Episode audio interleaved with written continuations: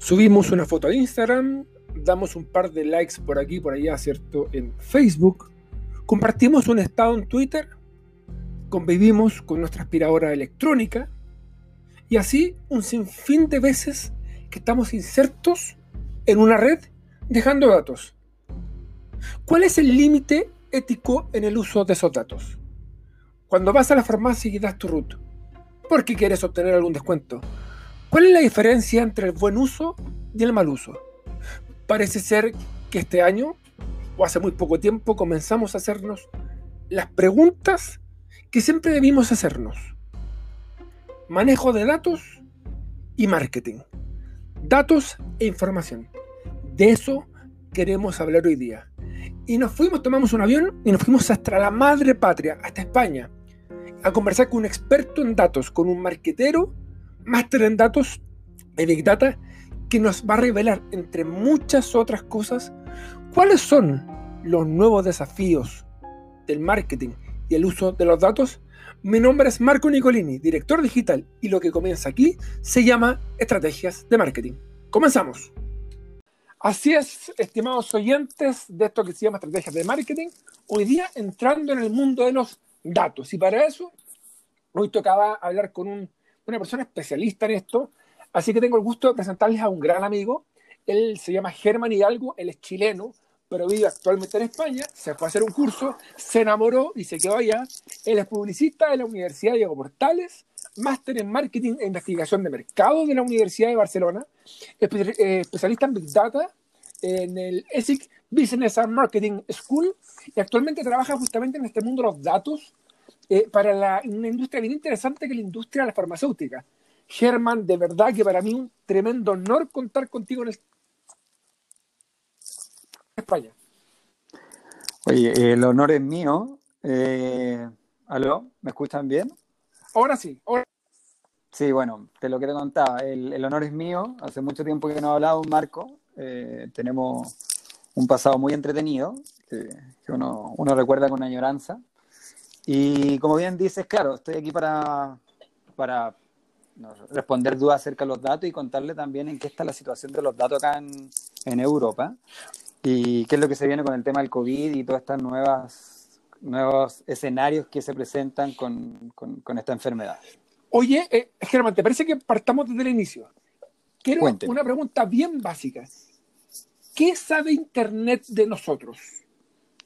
Mira, es una pregunta que yo creo que mucha gente se, se hace, sobre todo ahora en, en un momento en donde eh, hay muchos artículos del hogar que están conectados. Eh, Supongo que en Chile también ya llegó con, con, con el tema de Amazon Alexa o, o, el, o, el, o el dispositivo de voz que tiene Google. Y, y ahí veo una pregunta importante, porque en el fondo son, son intrusos que uno tiene en casa y que se transforman en datos y, y que después esos datos se usan para algo. Entonces, respondiendo a tu pregunta, yo creo que Internet, o más que Internet, las empresas que están en Internet saben mucho, pero muchísimo de uno. Y, y ahí yo creo que es donde uno tiene que empezar a poner ciertos límites y, y generar un aprendizaje, nosotros como profesionales del sector, eh, sobre este tema. Mira, um, no sé si tú conoces una, un par de sitios web que se llama my activity punto google. Interesante, donde... para la gente, para la gente. Entonces, eh, Germán, myactivity en Google, ¿cierto? Sí, tú lo googleas y tú puedes ver toda la información que guarda Google de tus sesiones. Eh, y hay otra página que se llama Takeout, que, que también tú lo pones en Google, en el buscador, y tú puedes descargar toda la información que tienen sobre ti. ¡Wow! Y en verdad, lo que uno ve eh, asusta muchas veces y, ¡wow! y llama la atención, y llama la atención porque mmm, no solamente vienen de, de los buscadores, como, como uno podría llegar a, a entender, sino también de los dispositivos. Eh, todas las personas que usan Android eh, también están expuestas a, a todos estos datos que, que guarda esta gran empresa. Entonces, bajo, esa, bajo, bajo esa realidad, eh, Germán, ¿tú dices que es más seguro Apple en cuanto a protección de datos de sus usuarios que Android? Eh, a ver, actualmente el modelo de negocio de Apple eh, no es la venta de datos, sino principal, por ahora. Por ahora. Perfecto. Pero, eh, pero, pero, pero, pero, pero, pero sí Android. Pero sí Android. Perfecto. Eh, no interesante, obstante, miren. No obstante, hay, hay, bueno, hay, hay algunas noticias que vinculan cierta información de, de Apple con, con Mastercard, por ejemplo, sobre todo para este proceso de, de Apple Pay, donde tú puedes pagar con el teléfono. Eh, pero actualmente no, no, no es, no es su, su modelo de negocio, entonces creo que ahí uno puede marcar ciertas diferencias. Germán, entrando un poquito en, el, en, en, en un poquito una, una pregunta más para la gente, para los que nos están escuchando. Cuando uno no lee los términos y condiciones, ¿está de verdad cediendo demasiado derecho a la compañía? Eh, sí. El, el tema es que ¿cuál? Nadie lee los términos y condiciones. Ninguno que trabaja en el, en el sector. De hecho, han, han hecho algunos experimentos que, por ejemplo, no sé, uno funciona con treinta, cuarenta aplicaciones, quizá una más, otros menos, pero en promedio. Y si tú te leyeras todos los términos y condiciones de todas las aplicaciones que tú usas en tu móvil, tú podrías estar prácticamente un día leyendo términos y condiciones. Y, y, y no entendiéndolas, por lo demás. Hay muchas que no se entienden. Y por ahí va el otro tema. Hay, hay un tema de que, de que está escrito en, en difícil, como se dice en Chile, eh, con, con, con tecnicismo, con, con conceptos muy legales a veces.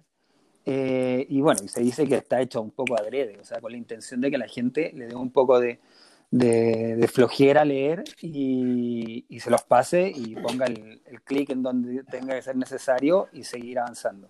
Entonces, dato número uno y consejo de Germán Hidalgo, publicista de la Universidad Diego Portales y experto en datos, experto en Big Data, experto en análisis de datos, es que tengamos cuidado primero con lo que aceptamos, cuidado con, con, con, con la sesión de datos y con la sesión de derechos que estamos realizando. Esa es la parte mala. Vámonos a la parte buena, para el marquetero, Germán. ¿Qué podríamos los marqueteros hacer con la información disponible? ¿Y cómo bien usarla? Bueno, a ver, aquí se puede hacer mucho, pero depende de, de la infraestructura o la estructura de datos que tú tengas en cada una de las empresas. Eh, Entonces, ¿cómo? Tip número uno, pues usted quiere usar los datos y infraestructura de datos. ¿Qué es esto, Germán, en términos simples? Mira, yo, yo creo que un buen eh, podcast anterior estuvo Pablo Segovia, si no me equivoco que se, se llamaba, sí, eh, sí, sí, sí. explicando sobre lo, los datos de la analítica web y, y la importancia del uso de los datos y la importancia de segmentar datos. Súper. Eh, creo que en un momento, en el momento de, de una empresa, cuando, cuando comienza, eh, es fundamental no, no abusar de los datos ni atiborrarse los datos porque eh, puede generar alguna confusión. Para las personas que trabajan en empresas más grandes, eh, es sumamente importante empezar a generar, como te decía anteriormente, una estructura de información, porque tú no vas a ocupar información solamente una fuente como puede ser de Google Analytics, sino que tú vas a unificar varias fuentes y las vas a traducir para que tengan un lenguaje similar en el que tú puedas sacar conclusiones. Y ahí viene el problema del Big Data. Más que el problema del Big Data es, o, o el Big Data como una solución, mejor dicho. ¿Por qué? Porque el Big Data se enfoca en, en variabilidad de datos y en un gran volumen de datos. Entonces, claro, eh, yo por lo que cuando estuve en Chile trabajando, la realidad de las empresas chilenas en general eh, están un paso atrás de, de esta situación. Eh, están recién con un enfoque en los datos, generando objetivos por datos y tomando decisiones con datos. Pero yo creo que muy pocas empresas, quizás las bancarias y las más grandes, las de retail sobre todo, eh, han llegado a unificar distintos tipos de datos o distintas fuentes de datos. Bernard Marr, en, su li- en un libro que escribe, dice, debemos pasar del Big Data al Smart Data, pasar a datos con el que yo puedo tomar decisiones de negocio. Y eso es súper interesante lo que tú estás planteando. Claro.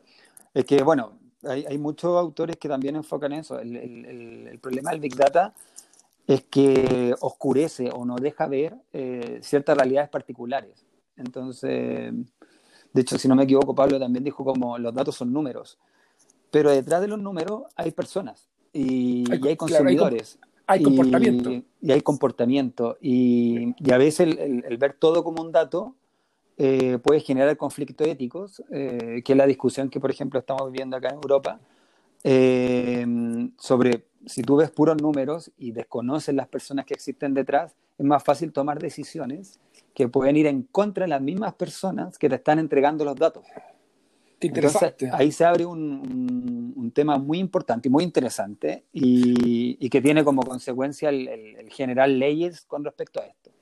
Hablo, eh, pa, eh, Germán, háblanos un poquito de G D P R, que en Chile para la gente que nos está escuchando, es la Ley de Protección General de Datos, que nace justamente en, en España, bueno, en Europa, se lanza después de todo este problema de Cambridge Analytica. Entonces, Europa, que tenía esta ley medio hirviendo en, en, en, en, en, en los legisladores, se apura y se lanza una, una ley de protección general de datos, que si bien es cierto en Chile no está muy implementada, dicen que prontamente le van a empezar a colocar rapidez para que, para que pueda hacer, para que pueda empezar a...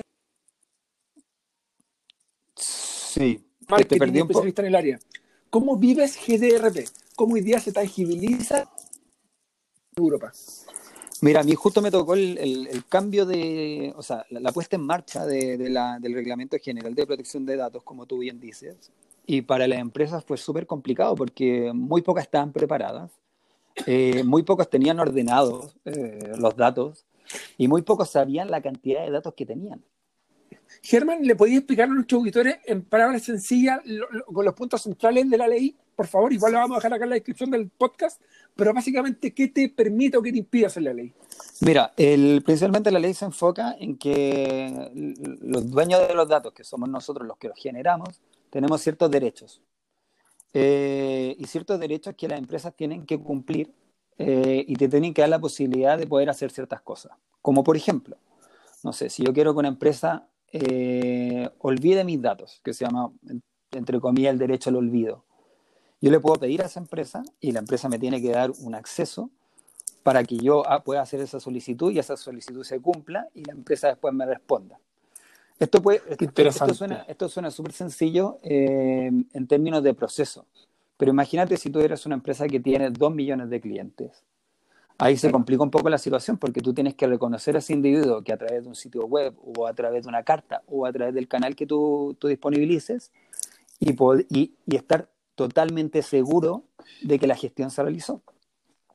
Súper. Eh, hay otros tipos de derechos, no sé, por ejemplo, el derecho a la portabilidad, donde nosotros lo conocemos un poco por los números de teléfono, en donde yo puedo ir moviendo mis datos, el, el derecho a la actualización, o sea, que si una empresa tiene datos míos y no están actualizados, yo tengo el derecho de exigir que esa empresa lo actualice, eh, el derecho a oposición, por ejemplo, de mis datos en uso automatizado, por ejemplo, con temas de algoritmo.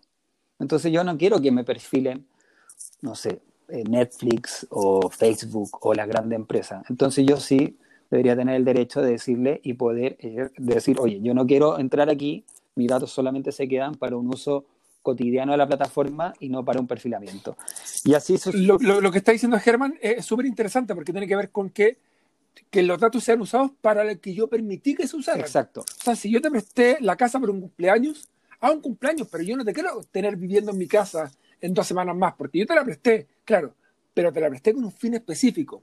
Y hoy día, como justamente, como muy bien plantea Germán, es que hoy día las empresas parece que toman nuestros datos, ah, y el dato es mío, y puedo hacer lo que yo quiero con ellas. No, señores, hoy día la ley, por lo menos en España la implementada, y que va a ser homologada plenamente en Chile, en noventa y tantos por ciento, según indican, que va a impedir entonces que eh, estos datos sean usados. Perfecto. Exacto. Germán, en términos de en términos de implementación, ¿cuánto se demoró en España? ¿O si es que to- o tú, o tú todavía piensas que no está del todo implementada? ¿Cuáles fueron los principales desafíos? Mira, yo, yo creo que, a ver, eh, el, el, el susto que, que tienen las empresas acá, por ejemplo en Europa, es que las multas son muy elevadas. Entonces, te estamos perdiendo. Y, ahí está, ahí está. Ahí está. Te estamos, ¿me escuchas bien? De tu lugar. Ahí. Germán está a recordar en España. ¿Aló? ¿Me escuchas bien? Así que hay un pro... ahí está, ahí está, ahí está perfecto. perfecto. Te, te recuperamos. Lo que yo te comentaba es que, es que el, el, lo, lo que empuja a la empresa a actuar rápidamente son las multas. Las multas son elevadísimas. Llega a un cuatro por ciento de la, de la facturación anual de una empresa. O sea, puede ser wow. muchísimo dinero. Entonces, ¿y, wow. ¿y qué es lo que, qué es lo que tiene que hacer la empresa eh, frente a este, a este nuevo reglamento? Es mostrarse como el responsa- responsable de la seguridad del dato. Es decir, si, si yo recojo un dato, yo tengo que asumir que ese dato tiene que estar guardado de una manera correcta, tiene que estar encriptado de una manera correcta, tiene que estar pseudo- pseudonimizado de una manera correcta. Y eso es súper importante y a la vez complejo para las empresas. Yo creo que hoy por hoy, Eh, como yo viví todo este proceso de, de transformación, muchas empresas todavía no lo han realizado del todo, ya sea por desconocimiento o ya sea también porque hay algunas empresas que a través del desconocimiento y la ignorancia han dado un paso hacia adelante y tienen ya menos datos de lo que deberían tener No sé si, si, si me explico. Es decir, exacto, de, sí, de sí, susto sí, sí. dicen, yo prefiero no tener datos. O yo prefiero no generar datos. Porque, porque en el, Mira porque en el fondo... Porque, porque, porque la, se me, la carga, la, la carga exacto, es muy grande. La, la, la responsabilidad ya, de la empresa está. es muy grande con relación al dato. Claro. Entonces... Y no te, claro, y, y, y yo que hago pan, compadre, yo que tengo una panadería, yo no, a mí no me interesa echarme mi especialidad de hacer pan y no es manejar datos, por lo tanto, me voy al todo lo contrario. Decido no ocupar datos, así que a mí no me registro. Claro, yo no, porque si me registro, no, claro, no tengo yo no nada. Quiero tener el nombre del cliente ni el teléfono del cliente, porque si es que se me llega a perder, me meto en un problema. Salvo que generen buenas prácticas, como tú lo estás diciendo. Salvo que generen buenas prácticas, pero el, el tema es que para generar buenas prácticas eh, se necesita cierto conocimiento de la ley y también, como te decía anteriormente, una cierta estructura tecnológica que te permita hacer, eh, no sé, pues, que te permita tener ciertos estándares de seguridad o que te permita dar la posibilidad de que las personas puedan cambiar sus datos. Y eso muchas empresas no lo tienen. ¿Qué pasa? Dale. ¿Qué pasa, Germán, entonces, con empresas como, por ejemplo, HubSpot o Marketo, que funcionan con datos de los clientes? ¿Ellos estarían fuera de la ley? ¿Ellos están hoy, hoy, hoy día forman parte de la ley o están eh, incorporándose a la ley? Porque ellos hoy día lo que hacen es justamente automatización de Exacto. datos. Por lo tanto, hoy día es, es, esto está como al borde de la ley, no va a poder ser implementado en países que tengan G D P R implementada. No, por ejemplo, en el caso de HubSpot, eh, yo tengo entendido que funciona como una plataforma en donde ellos te dan un servicio asociado a los datos. ¿Mm? Y ellos te guardan Perfecto. los datos. Por lo tanto, se podría. El responsable del dato es la empresa que Perfecto. ingresa los datos a la plataforma. En donde ahí, ahí, ahí hay que tener más o menos claro como, como ciertas definiciones, porque en el fondo lo que ellos te proponen es un medio. En donde sí, el, la, la, sí debería estar seguro el dato y todo lo que quieras. Pero el responsable final Por... del dato, el que subió el dato a esa plataforma, es la empresa que está ocupando HubSpot. No voy a poder decir, yo se lo entregué a HubSpot y ellos son los responsables de todo lo que pasó. No, no señor. No, no, no, no. Usted marca, le entregó, el que, hizo, el que hace el input del dato es el responsable. Claro. Y ese, y ese es un buen tema porque en el fondo, como en los datos, existe muchas veces una cadena larga en donde desde el input, desde, la, desde, desde cuando uno recoge el dato, hasta el análisis final, donde pasan por varias empresas. Imagínate una agencia de datos, o una agencia que se, se dedica al análisis de datos. Ellos pueden recoger el dato a través de una campaña o a través de lo que fuese, y después ese dato se lo pasan a otra empresa, que es su cliente. Y ese cliente, quizás, se lo pueda pasar también a otra empresa. Entonces ahí, el tema de la responsabilidad del dato se va perdiendo. Y lo que hace este reglamento es definir bien esa cadena, y tú cuando generas este proceso tienes que definir esa cadena y en qué, en qué parte de esa cadena estás para que tú tengas más o menos claro cuáles son tus responsabilidades. Perfecto. Oye, Germán, últimos dos minutos. ¿Juguemos un poquito la futurología? Juguemos. Tú que viviste en Chile, o tú que viviste en Chile durante tantos años y ahora en España, habiendo vivido las dos realidades, la, los dos sistemas culturales, ¿cierto? La, la, la, la forma de hacer compañía, de hacer, de hacer empresas. ¿Qué crees tú que va a pasar en Chile cuando esto se ponga así de restrictivo o así de, eh, a, claro, a, así de, de, de ley, así, a, así de complicado de estructurar? ¿Qué crees tú que va a pasar en Chile? Mira, yo creo que en Chile eh, va a haber un proceso, o espero que haya un proceso eh, educativo también hacia las personas. Y, y yo creo que nosotros como, como trabajadores de marketing o trabajadores en, en el sector de la información, Eh, somos responsables de eso, o sea, somos porque nosotros también tenemos una dualidad, o sea, tenemos una dualidad. Qué interesante. Eh, como, como consumidor, pero también como el, el que trabaja con la información. Y a mí si me preguntas, eh, a mí no me gusta que me estén escuchando todo el día, por ejemplo. Y lo que nosotros hacemos muchas veces es fomentar o potenciar ciertas herramientas que escuchan todo el día a las personas. Entonces yo creo que ahí hay un conflicto ético importante que yo creo que puede pasar en Chile y que espero que pase, porque yo en las empresas que trabajé en Chile teníamos muchísima información, no, no eran de las empresas más grandes, pero, pero informa, una empresa más o menos grande, y teníamos mucha información de que los clientes no, no sabían, o sea, eh, eh, no, no, no tenían idea que nosotros manejábamos el detalle de dónde vivían, O, o, o temas así. Entonces ahí yo creo que, que va a haber un cambio cultural más o menos importante. Y entonces, etapa número uno, vamos a tener que transparentar el paño, esto es lo que sé de ti. Perfecto. Exacto. ¿Y para, el implement- y para la implementación? Mira, yo creo que a ver, para la implementación yo creo que van a nacer empresas eh, consultoras que vayan, vayan a ayudar a, a las grandes empresas a hacer todo este proceso, porque no es un proceso simple, como te decía anteriormente. Y aquí en Europa, como también pasa en Chile, todo se dejó a última hora. Entonces, los últimos dos o tres meses, que lo que pasó aquí, están todos están vueltos locos y preocupados porque me van a poder usar la información. Y finalmente fueron unas pocas consultoras las que llevaron a cabo todo este proceso y empujaron todo esto. Entonces yo creo que eso va a pasar en Chile seguro. Germán, dos libros que nos puedas recomendar sobre esto. Mira, yo... Dos libros así indispensables. Yo hace poco leí un libro que se llama Datanomics, eh, que es de Paloma Llanesa, eh, que es un libro que explica como, como de manera ordenada y simplificadora toda la información que tienen de nosotros.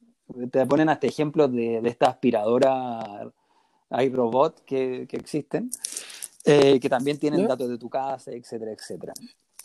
Eh, ¿Y uno más? Y el, y el otro libro que, que, que recomendaría, que el nombre no, no, no lo me acuerdo, pero lo tengo aquí en la biblioteca, así que dame un segundo, que se llama La Reconciliación con el Consumidor. ¿Y por qué? ¡Qué bueno! ¡Qué buen Porque nombre! No nos tenemos que olvidar de que nosotros trabajamos para clientes de, o consumidores. ¿De quién es, de, de, de, de, de, de quién es el libro, Germán? La Reconciliación con el Consumidor. De Pau, Pau Virgili. Y... ¿Estás seguro que si lo, lo, lo, lo buscas? Sí, búsquenlo, porque se llama Julio Walowitz y Pau Virgili. ¿Ya? Ahí, y, ahí, ahí, ahí, ahí, ahí volviste. Es un libro corto, pero, pero yo creo que es importante porque... A nosotros a veces se nos olvida que nosotros trabajamos también en base a los consumidores y en base a los clientes. Y, y también en base a intereses comerciales y empresariales, pero principalmente hacia los clientes. Entonces yo creo que esto como que lo recuerda y, y como te digo, es cortito y, y creo que puede, puede servir y puede ayudar muchísimo. Germán, veintiún minutos, tremendo. Oye, te quiero dejar invitado Se hizo para corto. que en una próxima oportunidad, para que hablemos sobre, sobre leyes... sobre qué es lo que pasa con, con, con la propiedad intelectual en Internet. Yo creo que sería un temazo que podríamos tocar. No sé si te parece. Sería un muy buen tema. Y ¿sabes qué otro tema importante que también lo, lo tocó Pablo en el otro podcast? Eh, la inteligencia artificial. Yo creo que por Tenemos... ahí hay un temón gigantesco porque se está avanzando muchísimo eh, en, en, el, en algunas partes del mundo con, con ese tema y, y creo que hay que ponerse ya al día. Ya lo saben, chicos, Germán Hidalgo, publicista de la Universidad Diego Portales, máster en Marketing e Investigación de Mercados de la Universidad de Barcelona, especialización en Big Data, un crack. Trabajamos en Chile con marcas como tra- trabajamos con Rosen, Sapre Más Día, Banco Itaú, y hoy día se va a España, se enamora y se convierte en un crack de los datos. Germán, muy, gracias, muy buenos recuerdos de esa época, por ¿eh? tu tiempo. Bueno, entretenido. Después nos voy a contar cómo pasaste, cómo fue el salto, ¿eh? Interesante. Bueno, ahí yo les cuento. Amigos míos, esto fue Estrategias de Marketing, capítulo número cuatro, cuatro, cinco, bueno, cuatro creo que fue. Eh, recuerden que vamos los días martes y los días jueves, eh, capítulo de estreno, y ya lo saben que nos pueden buscar en Apple Podcast, Spotify, Anchor, etcétera, etcétera, etcétera. Siempre estaremos ahí. Germán, capitulazo, imperdible, señores y señores, esto fue, esto fue todo, nos vemos el próximo martes, adiós. Adiós, adiós. Adiós, chau, chau. Chau.